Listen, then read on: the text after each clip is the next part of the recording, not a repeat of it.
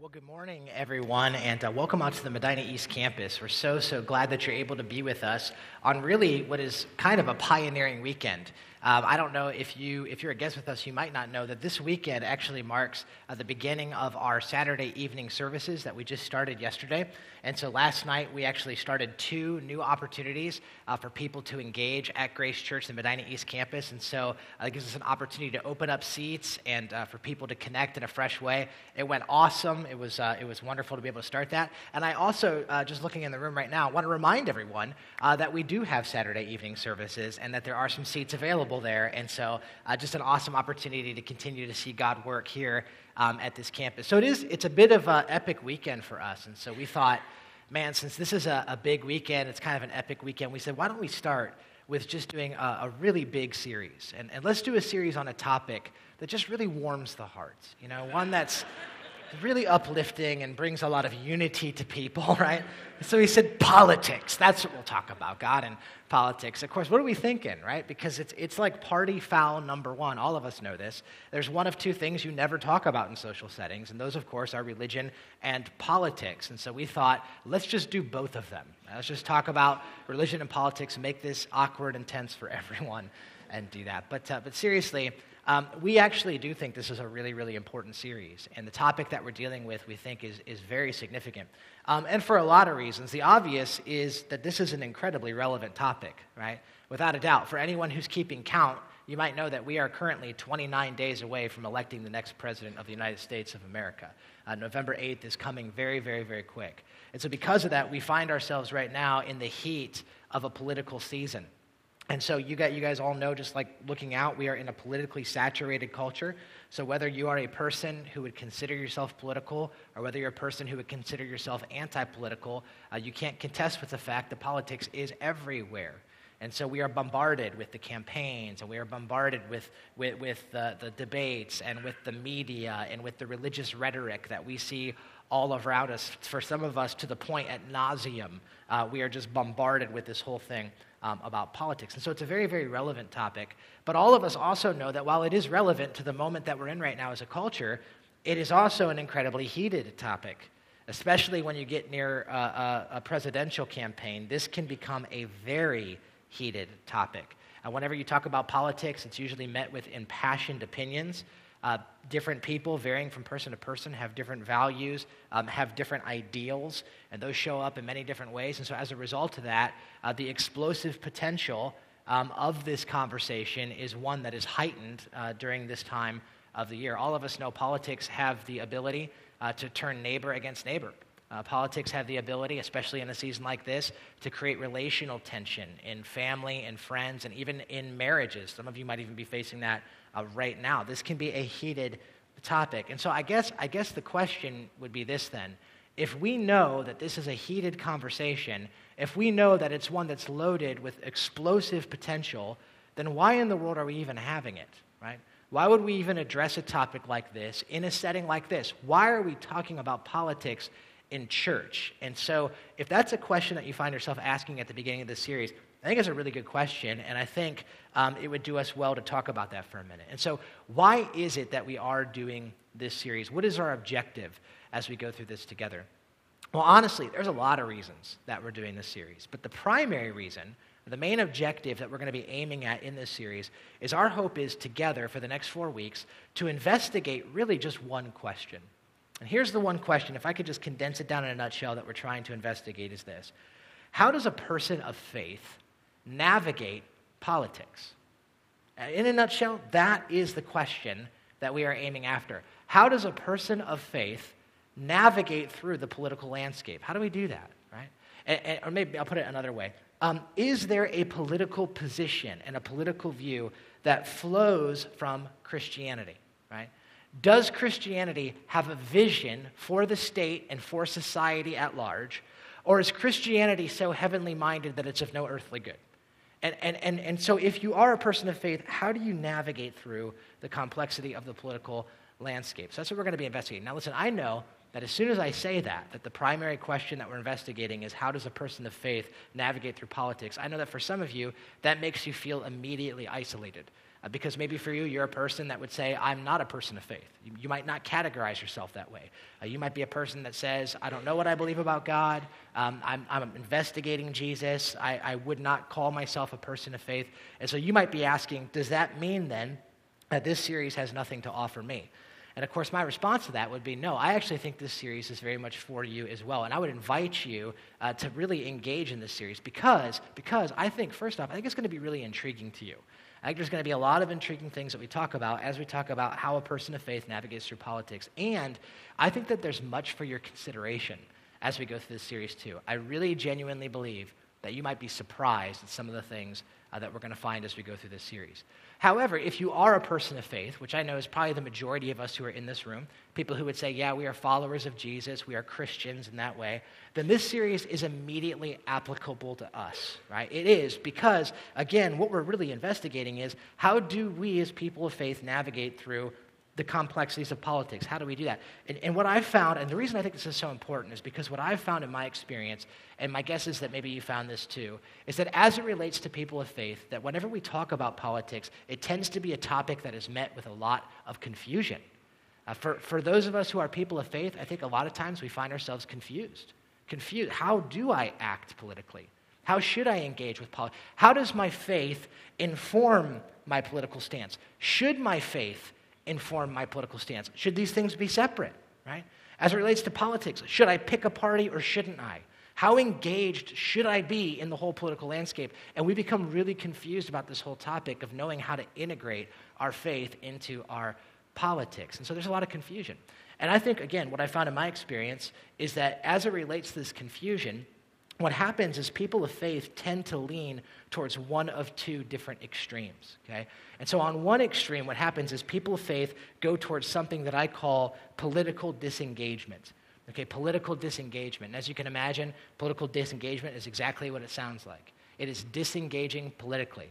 And what happens is people of faith say, I'm disengaging, I'm, I'm withdrawing politically. It's a politically dismissive mentality. Uh, someone that's in this group of, of a person that would say, I'm politically disengaged, they might admit that politics is necessary, but if they do admit that politics is necessary, they would say it's a necessary evil, right? Uh, the political system is broken and it's corrupt, and the leaders are all messed up in some way or another. Therefore, we're going to disengage entirely from the whole political thing, right? Uh, this group of people basically says politics carries no weight to me. And so I, I, I disengage, I disassociate myself with it altogether. Now, this might sound like an overgeneralization, but it seems like more and more this is the position that young people are increasingly taking. Uh, there are legions of statistics that have been done on the millennial generation and their growing political disengagement. Uh, what they're finding right now is that millennials, for the most part, view politics uh, with suspicion, with skepticism, uh, with pessimism, um, and, uh, and basically they, they want to dissociate themselves from it altogether. Some of you guys might remember, in fact, there was a song that was released about 10 years ago, uh, back in 2006. I think the song does a great job of really capturing kind of the spirit of political disengagement uh, for the younger generation. It was a song by John Mayer, real popular songs on the Billboard uh, charts, Waiting on the World to Change, you guys might remember. And in that song, like I said, I think John Mayer does a great job of really vocalizing kind of this position. Here's what he says in that song. You guys might remember. He says, Me and all my friends, we're all misunderstood. They say we stand for nothing and there's no way we ever could. And we see everything that's going wrong with the world and those who lead it, and so we just feel like we don't have the means to rise above and beat it. So we just keep waiting, waiting, right? That's your cue. Waiting for the world, waiting on the world to change. And, and that's what he's saying. Very catchy song. But again, I think what he does, what John Mayer does, is he really, can, is he really accurately portrays uh, this idea of political disengagement. He says, man, we see the world, we see those who lead it, we see wars, we see, all, we see the, the, the, the, venomous political rhetoric all over social media, and he's like, we're just done. We're, we're going to, rather than engaging in being a change agent, we're going to stand on the sidelines and we're going to dissociate ourselves entirely from the political landscape. That is political disengagement. So sometimes what can happen is this is something, this is a view that people of faith and people uh, who don't have faith can take but as it relates to those who are Christians, what happens sometimes is we take this view and we would say, not I'm waiting on the world to change, but we would say, no, I'm waiting on the world to end. And so I've put my hope in God, I've put my trust in God, I put no hope in the political system, and so I'm just going to wait till Jesus comes back, and everything's going to burn anyway. And so we're going to insulate and isolate, we're going to separate, we're going to come over here, and we're not going to engage in any way politically. That's one extreme. Now, on the other side, what happens is people of faith can take an alternate view, which is the extreme opposite, and that's what I would call political activism. Uh, political activism, as you can imagine, is the exact opposite of political disengagement. Whereas political disengagement would say withdrawal, the activists would say no, actively engage. Whereas the politically disengaged would say politics bears no weight, the activists would say no, politics bears all the weight. Uh, whereas the politically disengaged would say there's no hope in politics, the activists would say no, all of our hope is in politics. And basically, what happens with the activist is they say we have a vision for, for Christ and for Christianity and the values of Christianity to transform our society. And we believe the main way in which that transformation takes place is through the arena of politics. And so this is a group of people that says we need to, we need to be active. We need to politically involve ourselves. We need to lobby uh, to put Christian leaders in office. Uh, we need to work hard to fight to keep prayer in the schools. We need to fight to keep God in the White House in some way or another, and, and God insisted. And this person would be uh, considered an activist. A person in this camp might, for example, look at the increasing de Christianization of our, of our uh, country and they might look at that and say, see, that's a problem with America. We need to figure out how to fight to get God back into American values. A person in this category might look, for example, at how over even the past 40, 50, 60 years, how, how the landscape of our culture has shifted so dramatically. Whereas 40, 50, 60 years ago, it was socially advantageous to be a person of faith where 40, 50, 60 years ago, it was actually considered morally respectable to be a person who had Christian ethics and values. Now, today, for the very first time in American history, it's considered morally inferior to be a person who, who holds Christian ethics and values. In our culture today, it's more socially acceptable, and it is more politically acceptable to abort your unborn child than it is to pray in a school. And what the activists would look at, and they would say, see, that's the problem. So now we got to fight. We got to fight politically. And so we have to protest where necessary. And, and, we, need to, we need to become actively involved in getting prayer back in the schools. We defend religious terms in constitutional documents, in God we trust, one nation under God. We to fight in these ways. And that would be political activism. So here you have it. Two very, very different polar extreme opposites of how to navigate through, through the political scene, both stemming from people of faith. And I think what this does is it just highlights again the confusion that this topic is met with as it relates to people of faith. And so, again, the question we want to investigate is is there a response, a political response, that flows from Christianity? Does Christianity have a vision for state and society? Do, does Christianity, is there a way to navigate this in, in, a way that honors God? Now, let me just say from the very beginning of this conversation, this is probably obvious, but I probably should mention this, that I am not a political commentator, all right? I don't know, um, I don't claim to understand the complexities that surround the political landscape as we face it. I don't claim to understand all the complexities that surround the political issues that we face. Um, and, and, so I, I don't speak from any platform of political authority. I have no credentials that way. But our hope in this series, and the reason that I think that this is worth your attention and worth your time, is because what we want to do in this series is we actually, our aim is to get a comprehensive idea of what the Bible teaches about God and politics. Basically, to get a theology of politics. That's what we're trying to do in this series. And I think, I think, I think that as we spend the next four weeks together and we look at what the Bible teaches in a comprehensive way about God and politics, that you're going to be surprised at what we find. The Bible actually has a lot to say on this topic. And my hope is to unearth that together. All right? So, to begin our conversation today, as we jump in, I want to start by looking at what's going to be the foundational passage that's going to guide us all the way through this series. And the passage that we're going to look at together today is found in Mark chapter 12. So if you got your Bibles, I want to encourage you to open them with me. And let's go ahead and turn to Mark chapter 12, all right? So go ahead and get your Bibles and go there. If you did not bring a Bible with you this morning, that is uh, not a problem. We have some for you, I think, in those chairs. And so you can turn to Mark 12. I believe it's on page 709 in those Bibles. And uh, of course, if you're a smartphone person or if you're a tablet person, if you have a Bible app, feel free to use that. Um, or you might not know this, Grace Church actually has an app. And so if you want to download that, you can too. Uh, if you go to the App Store, search for Grace Ohio, you can find Grace Church, then download the Medina East campus, click on that, and uh, you can get to the passage that way too. So, Mark chapter 12. However, you get there, go ahead and get there. And uh, as you're flipping there, let me just, uh, I thought that it would only be appropriate because, like I said, this is a conversation that has a lot of expo- explosive potential. So I thought, man, it would only be fitting if maybe before we got into this, that we just laid down some ground rules. All right? So you guys cool with that? If I lay down a few ground rules before we jump into this series? Okay, let me just give, I'm going to suggest three ground rules to us for the next four weeks. Right, so here, here's the first one, and, and hear me out on these. Here's the first one I'm suggesting. Let's check elephants and donkeys at the door. All right? So, can we just instate a policy? Let's just check elephants and donkeys at the door. If you're a third party person, whatever animal represents your party, you know, the chicken, I don't know, check it at the door. All right? And, and let me tell you what I, here's what I mean by that. What I'm not saying is that if, they, if you affiliate with a particular political party, that that means that that's a bad thing. That's not what I'm saying at all. What I am saying is that if you are looking for this series to endorse any one particular candidate or party, that's not going to happen.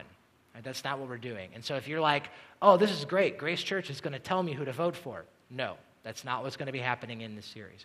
If you're like, oh, awesome, I have some political literature and I'd like to put it out in the cafe, uh, no, don't even ask, all right? We're, not, we're just not going to do that. We're going to check elephants and donkeys at the door. Because here's what I think is going to happen. I think what you're going to find is that as it relates to what the Bible teaches about God and politics, that there is no one political party that fully encaptures everything that Jesus teaches on this topic. Jesus does not neatly and cleanly fit into any one of our categories. Fact, I would even say this if you are a Republican, there's going to be times in this series that when we're looking at passages of the scripture and when we're talking about some of the things that are said, you are going to be convinced that I am a flaming liberal. And there are going to be other times, for those of you who are uh, Republicans, that I'm going to be talking about some of the things that Jesus says, or uh, that, uh, that are Democrats. You're going to be convinced as I'm talking that I must be a staunch conservative. And, and, and here's the bad news. The bad news is, is that if you are looking for a political affiliation in this series, the bad news is you're not going to find it. But the good news is this the good news is, regardless of your political affiliation, everyone in this room will be offended at one point or the other, right? because Jesus is an equal opportunity offender. He offends everyone at one point or another. We're actually going to watch that happen in this passage. Jesus offends all of us at one point or another, and it's a great thing.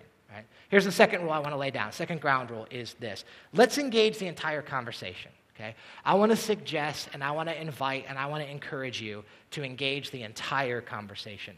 Here's what I mean by that. This is a four week series, and this is the first week of four weeks. But I don't want you to think of this series as four separate messages. That's not how it works. Instead, I want you to think of this series as one continuous conversation that we're having over four weeks. All right? So, for example, today is just an introduction. Uh, by the end of our time today, uh, you're going to feel like it was very anticlimactic. You're going to feel like you have more questions than you do answers. And that's okay because it, this is the beginning of a conversation, it's the introduction.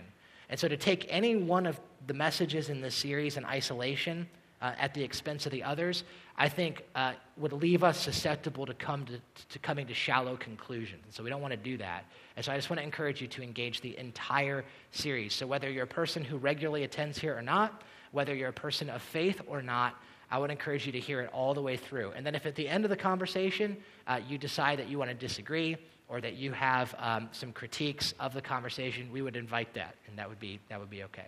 All right? So, uh, rule number one check elephants and donkeys at the door. Rule number two let's engage the conversation. And then here's the, here's the third one let's approach this conversation as much as humanly possible with humility and grace. Let's just let's approach this conversation with humility and grace. And I'm saying this to myself as much as I am saying this to all of us. Let's approach this with humility and with grace. Look, I, I understand, we, we said this, that this is a very uh, potentially explosive conversation, that there's a, lot of, there's a lot of heat that comes with a conversation like this. And I think because of that, that means it's going to take an extra, gra- extra measure of grace and humility on our parts.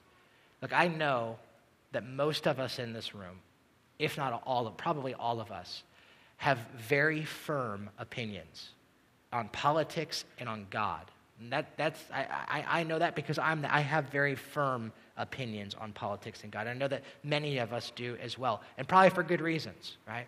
We, we all have our reasons behind that. But because of that, I think, again, that there's an extra need for humility and grace. And listen, when I say that we need to approach this with grace and humility, Uh, what I don't mean, and it's not a diplomatic way of me saying, look, we just all need to get along. That's not, that's actually not what I'm saying. When I say that we need to have humility and grace, what I mean by that is we need humility because we need to recognize that not any single one of us sees everything clearly.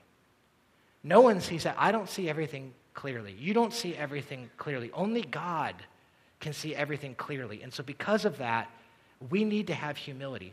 Every single one of us has particular views, and those views have been molded and have been crafted and have been formed by our culture, by our family, by our circumstances, and by the media. But, but to claim that any of us sees everything clearly and, and accurately would be a mistake and it would be arrogant. And so we have to come in with a sense of humility and say, man, we don't see everything clearly. For example, I, will go back to the history books and I'll leaf through the pages. And there are so many times throughout, throughout history that, that I become, that I'll cringe in embarrassment of some of the things that people of faith did in the name of politics.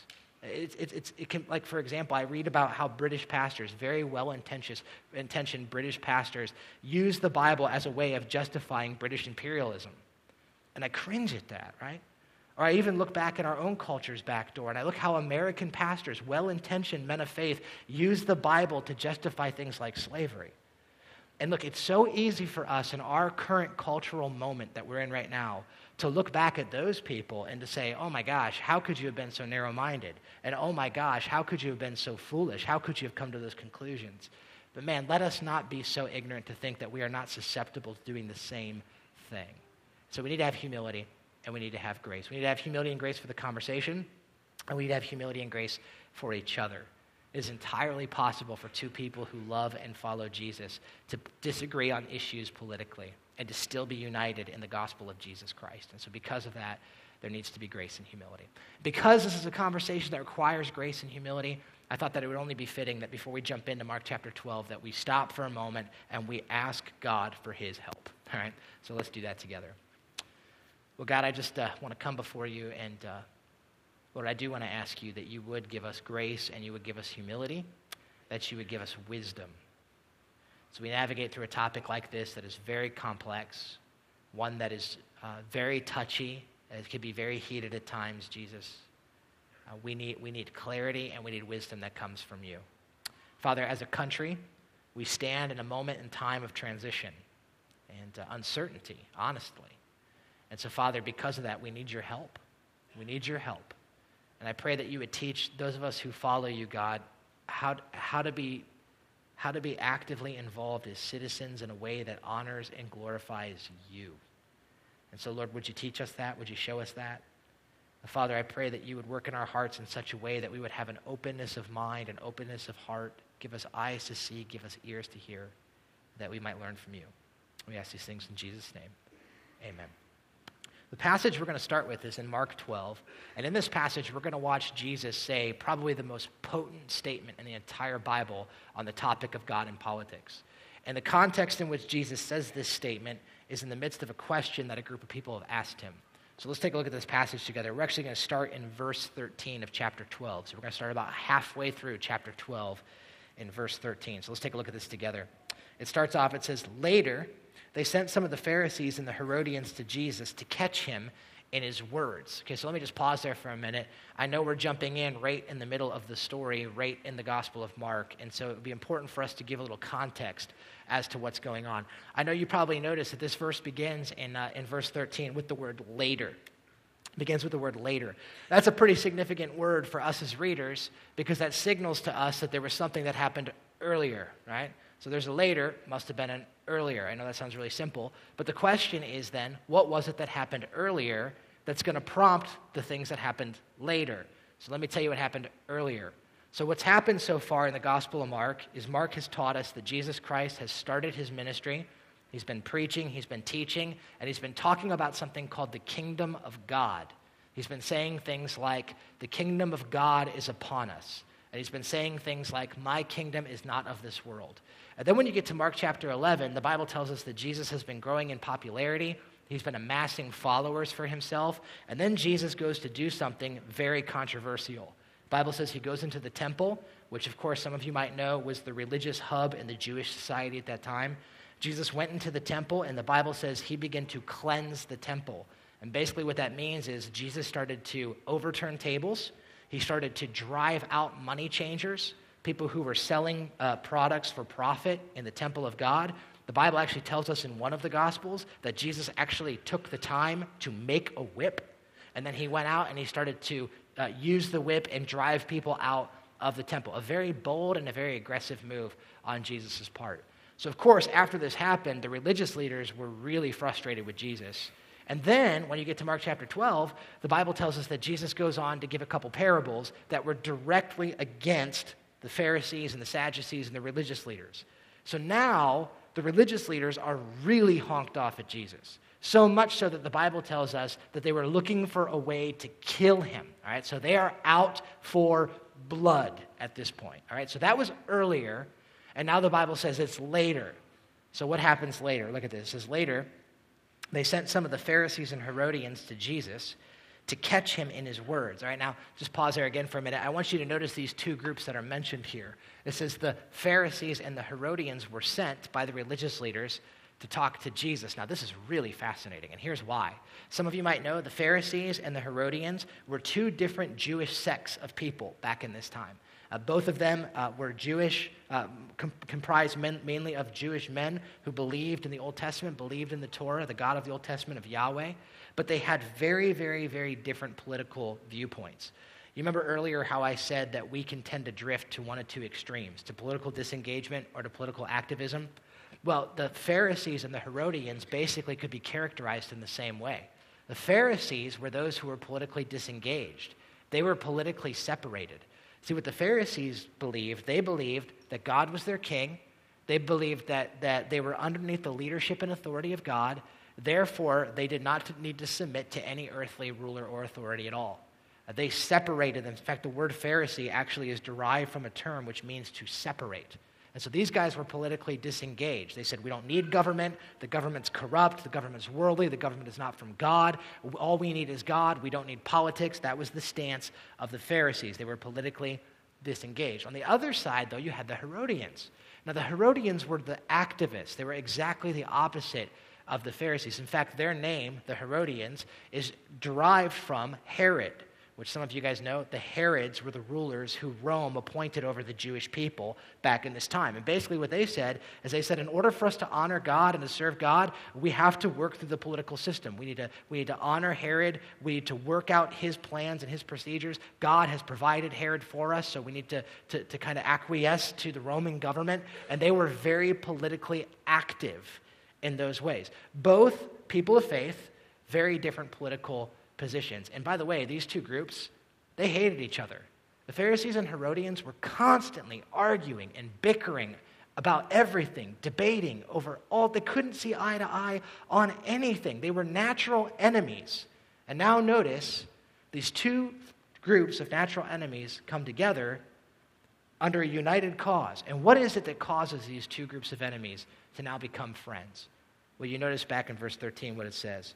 It says, A group of the Pharisees and Herodians came to Jesus to catch him in his words, to catch him. Some of you have translations that say he came to trap him. Why is it that these two natural enemies became friends? Well, because the enemy of my enemy is, is my friend. That's why. They were united in this. They both wanted to bring Jesus down. They both wanted to get Jesus out. They wanted to bring him down. And so they, so they conspired together. They said, We're going to find a way to trap him.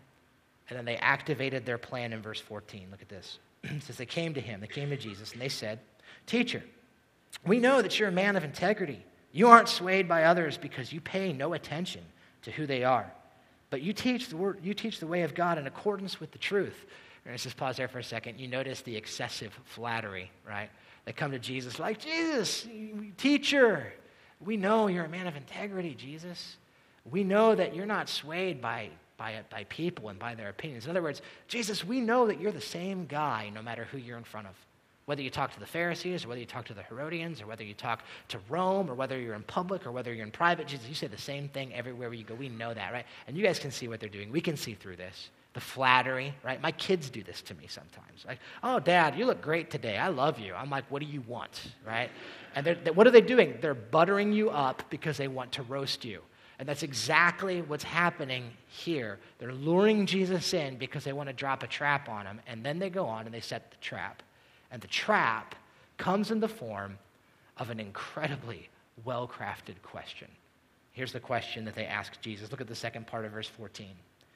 Is it right to pay the imperial tax to Caesar or not? Should we pay or shouldn't we? And so this is the question, this is their trap. They come to Jesus, two groups of people that have nothing to do with each other politically, disagree on everything.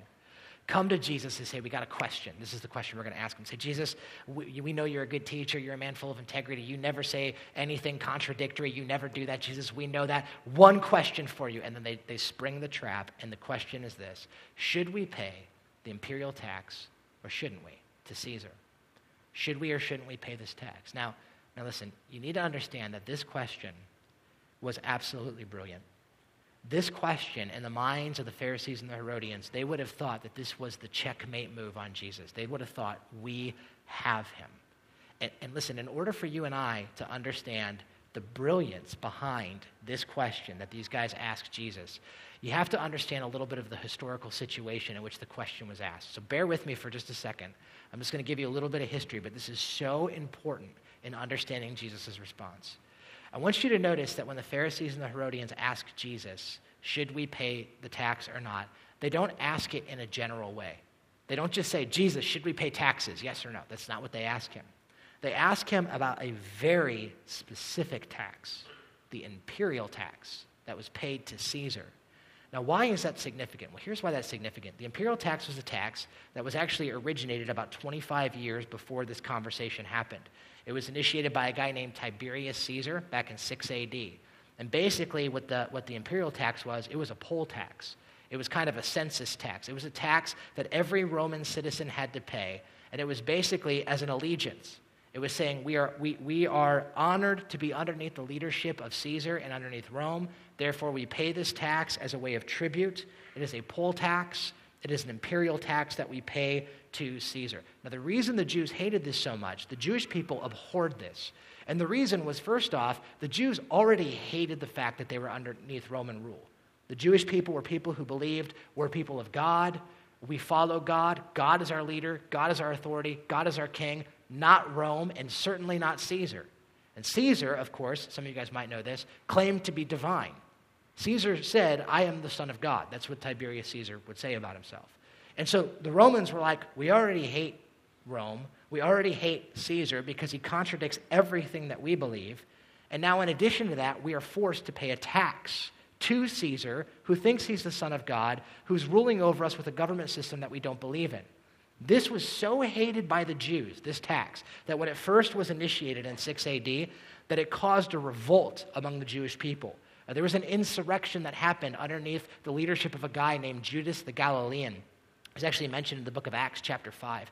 And when Judas the Galilean revolted against the Roman government when this imperial tax started, listen, he did three things. Here's the three things that Judas the Galilean did back in 6 AD. Number one, he got a group of people together and he cleansed the temple. Judas the Galilean in 6 AD, with a group of rebels, went into the temple, overturned tables, and drived out money changers. Here's the second thing he did Judas the Galilean started to preach about the kingdom of God. He started to proclaim, We are not underneath the leadership of Caesar, we are underneath the leadership of God. Therefore, through sheer effort, we can usher in the kingdom of God. That's what he taught his people. And here's the third thing he did. The third thing he did was he commanded those who followed him not to pay the imperial tax. And what happened as a result of that is Rome found out. They came in, they executed Judas the Galilean and his followers, and they snuffed out the rebellion.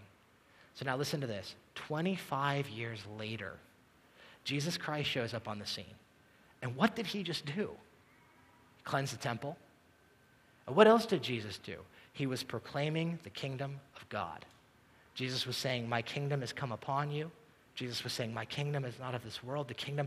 And listen, the Jewish leaders, the Pharisees and the Herodians, thought to themselves, Man, there's only one thing missing for this guy just to be another rebel who has rebelled against the Roman government just like everyone else. There's only one thing missing before Rome would bring him down. And what is it?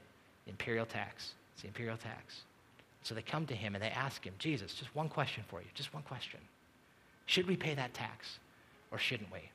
And man, they had him trapped. What a question that was. Because look, if Jesus answered no, if they said, Should we pay the tax? and Jesus said no, here's what would have happened. The Roman government would have came in and they would have executed Jesus. And they would have written him off as another rebel who has revolted against the Roman government, just like Judas the Galilean and just like so many others who came before him. It would have been the end of Jesus. It would have been the end of his ministry. It would have completely blotted out the whole thing and discredited him. But if Jesus said yes, should we pay our taxes? Yeah, pay your taxes. What Jesus would have done is he would have undercut everything that he taught about himself being the Son of God and about the kingdom of God.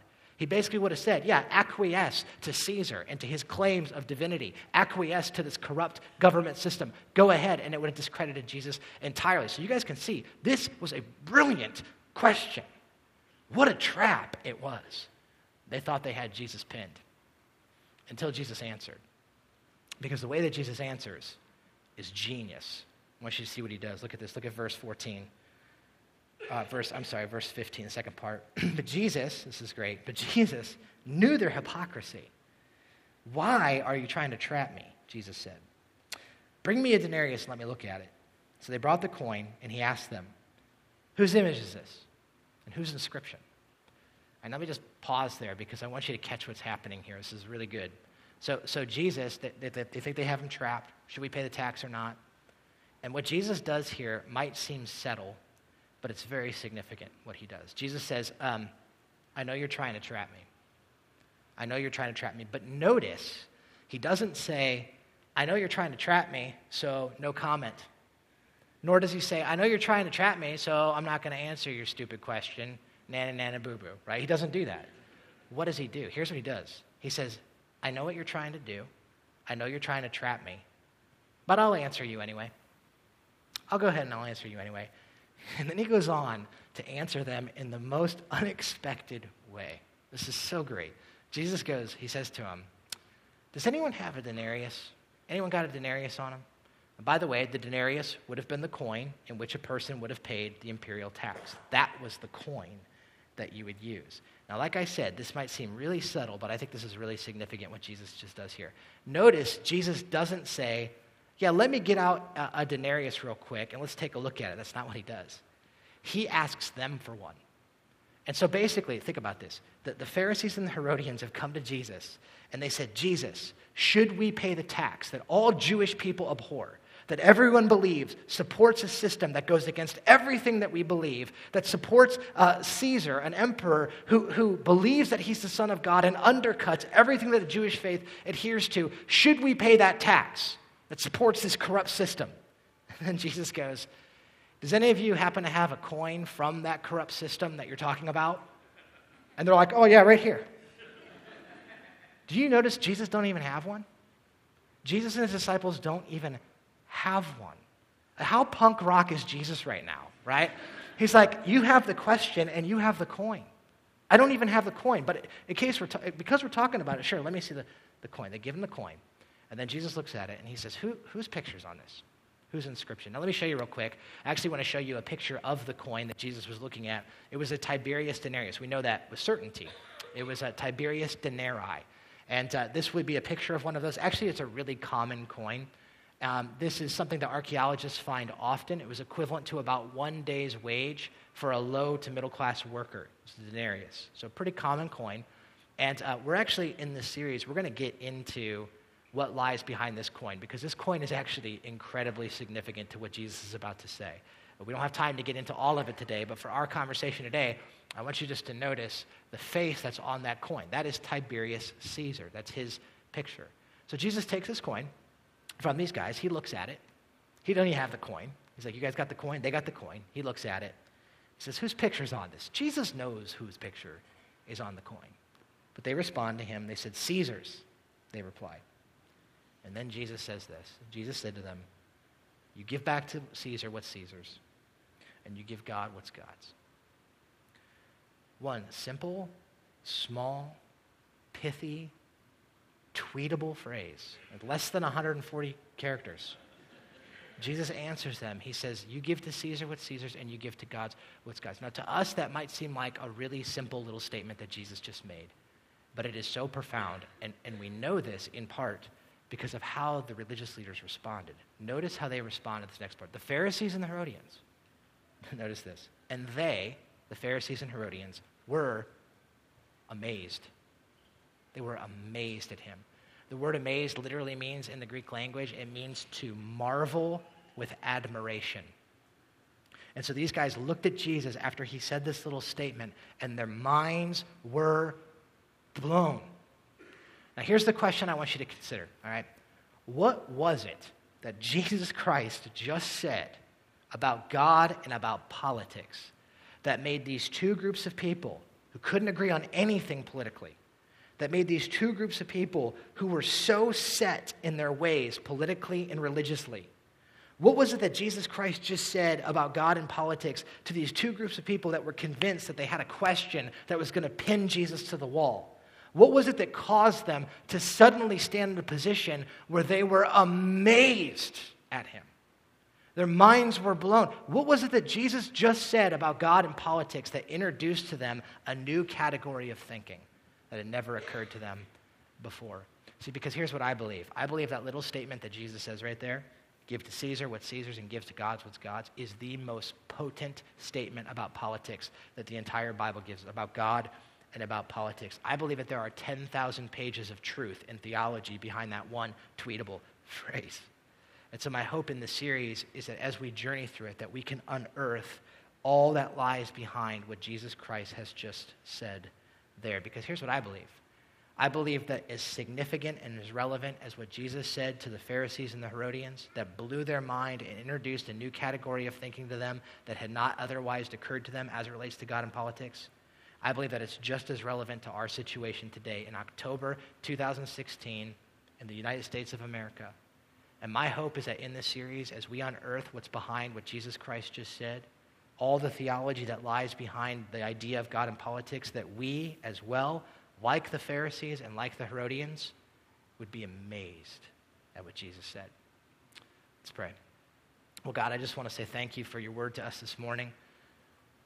God, um, I really ask you that as we engage in this conversation for the next four weeks, Lord, that, that, that what would be said would not come from man that what you would be said would not come from opinions, but Lord, it would come from your word. Lord, I pray that you would give us understanding of what it means to give to Caesar what is Caesar's and to give to God what is God's. Would you introduce to us a new category of thinking that might stretch our mind and stretch our faith as it relates to God and politics? Help us to see clearly in a time of ambiguity and fogginess. Father, I pray that you would um, that you would lead your people to a place of effectiveness in a way that you would have us to be effective in a time where our culture needs needs needs you in a powerful way. And so Lord, I pray that again you would direct us, give us wisdom, give us humility, give us guidance, God. Give us ears to hear and eyes to see as we navigate the next weeks together. Thank you, Jesus, that you have not left us alone on these issues uh, that you have given us your word to be a guide and to teach us and to help give us balance as it relates to some of these conversations. So, God, as we go from this place, I pray that we be blessed. And I ask these things in Jesus' name.